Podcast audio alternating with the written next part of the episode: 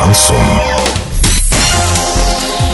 С новостями к этому часу Дарья Дмитриева. Здравствуйте. Спонсор выпуска «Строительный бум». ИП Халикова РМ. Низкие цены всегда. Картина дня за 30 секунд. Глава области Денис Паслер принял участие в праздновании 60-летнего юбилея города Гая и градообразующего предприятия «Гайский ГОК».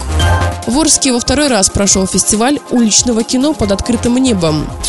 Подробнее обо всем. Подробнее обо всем. Глава области Денис Паслер принял участие в праздновании 60-летнего юбилея города Гая и градообразующего предприятия «Гайский ГОК». Здесь торжественно открыли новый физкультурно-оздоровительный комплекс. Инвестором выступила УГМК «Холдинг». Стоимость проекта более 340 миллионов рублей. Также был открыт обновленный парк города Гая. В нем высажено более тысячи деревьев. Осенью планируется посадить еще 3000 саженцев. Главное украшение – это цветомузыкальный фонтан. Парк благоустроен за счет областного бюджета и средств УГМК.